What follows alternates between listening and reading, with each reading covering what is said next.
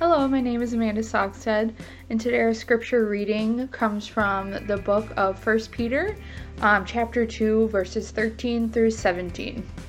Um, the title is Respecting People in Authority. For the Lord's sake, submit to all human authority, whether the king as head of state or the officials he has appointed. For the king has sent them to punish those who do wrong and to honor those who do right. It is God's will that your honorable lives shall silence those ignorant people who make foolish accusations against you. For you are free, yet you are God's slaves. So don't use your freedom as an excuse to do evil. Respect everyone and love the family of believers. Fear God and respect the king. Hey, church, I just want to let you know up front that this is actually becoming a two week message, a two part message. And so this week will be part one, which includes a lot of setup of our text and a lot of historical background and a lot of uh, putting the pieces in place. And then next week, in part two of this message uh, series, I guess, because it's two parts, um, we're going to dive deeper into the text today. So we get to the end of today, and you're like, boy, we hardly touched the text. Um, that's kind of by design because this is part one, setting up the text, and then next week we'll dive more into it. So, just want to let you know this is part one of a two part series. So, if you're watching part one for the first time uh, and part two has already been released, make sure you watch part two as well. So, let's jump in. Last Sunday, approximately 1,000 people gathered in Brookfield to protest the extension of Governor Evers' safer at home order. My high school social studies teacher posted a link to the article on his Facebook page with this comment. He wrote, With all these protesters gathering together amidst social distancing, perhaps natural selection will take its course? Question mark. Now it's interesting because I think he went back and deleted that after the fact because I had a hard time finding it again. I, I, couldn't find it when I went back. But I was fascinated by this post and this comment because it was like the public discourse that we see emerging was condensed down into this single post on my English teacher's wall. We've been under this COVID crisis for over a month now, and the first Sunday that we didn't hold worship, get this, was March 15th. That was the first Sunday that we did not hold worship at Mequon Nature Preserve. That's how long ago that was already. We've been under this for a month now, and we're wondering how are we going to continue to cope with this? With the extension of the safer at home order, we're thinking, how can we do this for another month, all the way until May 26th, and then is it going to get pushed back even more beyond that? We're all asking, what does the future hold? How can we get back to some semblance of normal? We miss our normal lives so dearly. I miss my normal life. How can we get back? That's what we're all asking right now. And as we look to the future and as we hope for some return to normal, I'm seeing the emergence of two camps in our culture. In general, it seems like everyone is lining up in one of two different categories. Now, before I give you these categories, these are my categories. Before I give you these categories, if something in today's message upsets you, or if you find yourself disagreeing in some places with this message, then I'm probably doing my job. In some ways, my goal, maybe you might not call it a goal, but whatever's a little less than a goal, my goal with this message is to make everybody unhappy and dissatisfied in some ways, if you walk away from the message not to- not dissatisfied or not unhappy with something I've said, I-, I feel in some ways like we've missed the mark. The other disclaimer is that I'm about to pick up a broad brush as I begin to paint these two categories. Obviously, there's gradations and differences, and not everything is as cut and dry or black and white as I'm about to lay it out. But on a large scale, this is what I observe. So we are talking with a with a at a high level this morning. We are painting with a broad brush. Just give you those disclaimers up front. So, the first camp. The first camp is what I am calling the open it up camp. Those in this camp want things opened up yesterday. People in this camp want to go back to normality immediately. Many in this camp believe that locking down in response to COVID 19 was, in hindsight, a dramatic overreaction. Some in this camp might be quietly ignoring the safer at home orders and going about their normal lives as much as they can. The protesters in Brookfield last Sunday fall into the Open It Up camp. And we might summarize this camp's concern with the word economy. Conversely, the other camp is the lock it down camp. Whereas the word economy summarizes the open it up camp, the word people summarizes the lock it down camp. Those in this camp tend to favor compliance with government's orders to lock down, social distance, and stay home. This camp pays close attention to the skyrocketing COVID numbers and watches the healthcare workers on the front lines closely, and as a result, those in this camp become all the more committed to staying home and following the government's orders. Those in this camp will often say something like, We love people by not seeing people right now. We love people by distancing ourselves from people. And these camps, as you can imagine, largely break down along political lines. The Open It Up camp tends to be on the political right, while the Lock It Down camp tends toward the political left.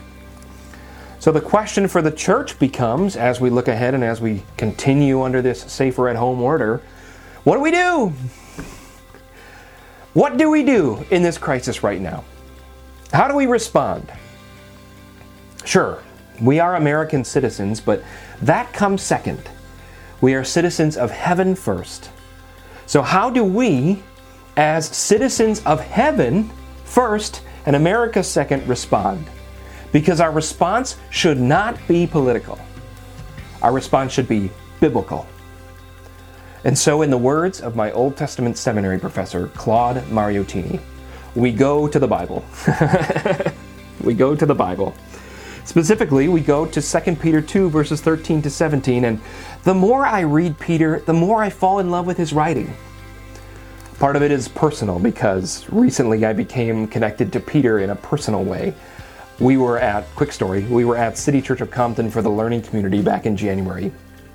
And we're in the church and we're having prayer time, and the City Church of Compton people are praying over us, and this woman was praying over me. And she said something that I just can't get out of my mind. She said, You strike me as someone who opens their mouth before their brain catches up sometimes. You strike me as someone who's like Peter in that way. And as soon as she said that, I thought, yeah, you know, that really fits. I do find myself opening up my mouth before my brain catches up sometimes. and so I appreciated that, and I've become connected to Peter in a personal way ever since she said that. But me aside, I'm also in love with Peter's writings because the cultural landscape that Peter faced is so similar to the cultural landscape that we face today. The church in 2020 United States is looking more and more like the church in the Roman Empire 60 AD when Peter is writing. Two key words that paint a picture of this cultural landscape. First, look at the first verse in 1 Peter. There's a lot of ones. 1 Peter 1, verse 1. 1, 1, 1. He says, To God's elect, I'm going to use the NIV. To God's elect, exiles scattered throughout the provinces. And then he lists the provinces. Peter uses this word exiles because he considers the church that he's writing to to be a group of exiles. To be an exile is to be someone who is in a place that is not your home. It is to be living somewhere that is not your home base, somewhere that is not your home. The NLT uses the word foreigner.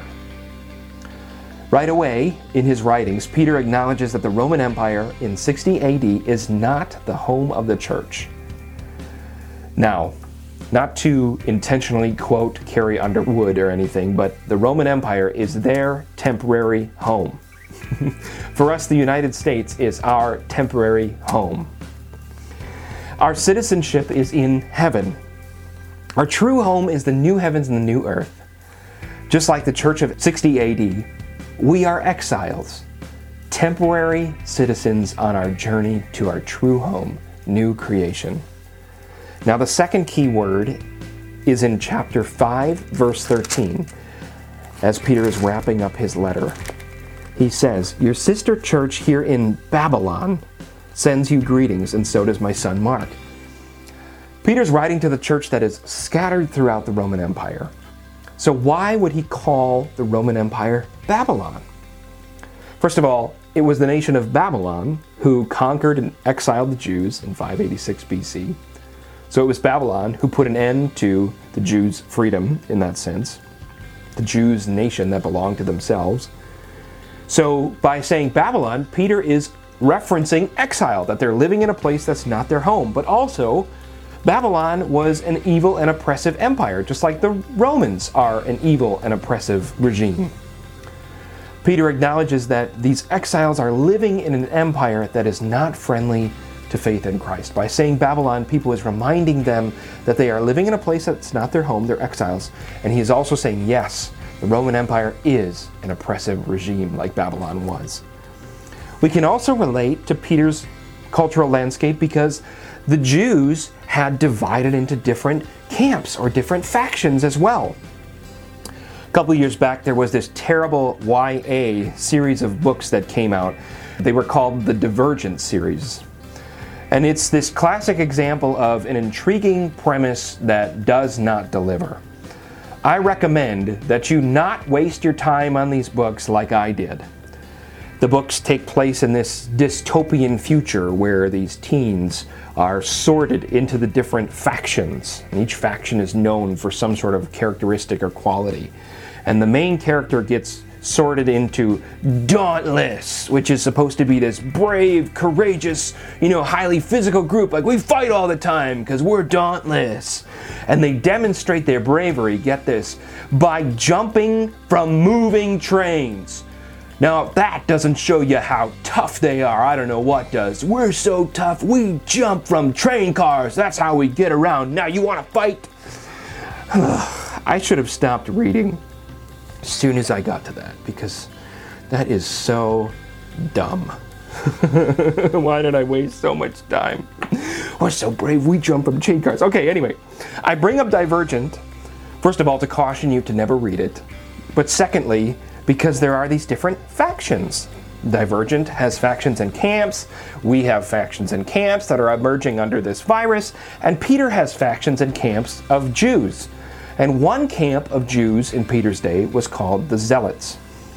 The Zealots were opposed to Roman occupation and rule. They were bandits and rebels who violently attacked Rome, and they employed guerrilla tactics, given that they were severely outnumbered by the troops in the Roman military. When I look at the Open It Up camp, I think of the Zealots in the sense that there is this resistance to government. The Zealots resisted the Romans, and the Open It Up camp is resisting the state and federal lockdown orders. The Zealots were also critical of the Sadducees, which was another camp of Jews in Peter's day. The Sadducees were the Jews in spheres of influence. They cozied up to the Romans in order to be given powerful positions, which is why the Zealots were so critical of the Sadducees. The Zealots looked at the Sadducees as sellouts to the Roman Empire. The Sadducees had control over the temple, so they were highly influential people in positions of power. And I think of the Sadducees when I look at the Lock It Down camp, because the Lock It Down camp people are far more ready to cooperate with the authorities and they are far more willing to go along with the government's orders.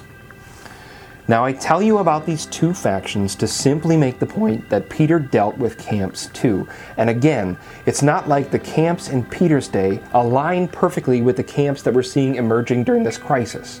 I'm painting with a broad brush here, and certainly there are differences. There were camps in Peter's day, and there's camps in our day. The church in Peter's day and the church in our day is comprised of exiles. We are people who do not belong to this world, so our response should not be in the ways of the world. An exile lives in a place that is not his or her home.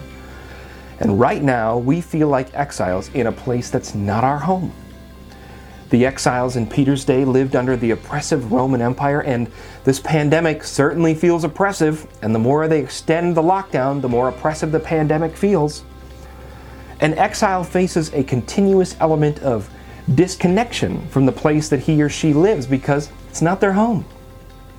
An exile feels somewhat disconnected from their present circumstances because they are always longing to go to their true home. They are longing for a reality where things are made right and they are living in their true home.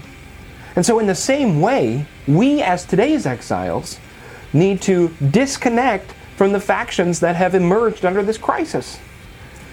We disconnect from the culture's response so that we can seek out God's way.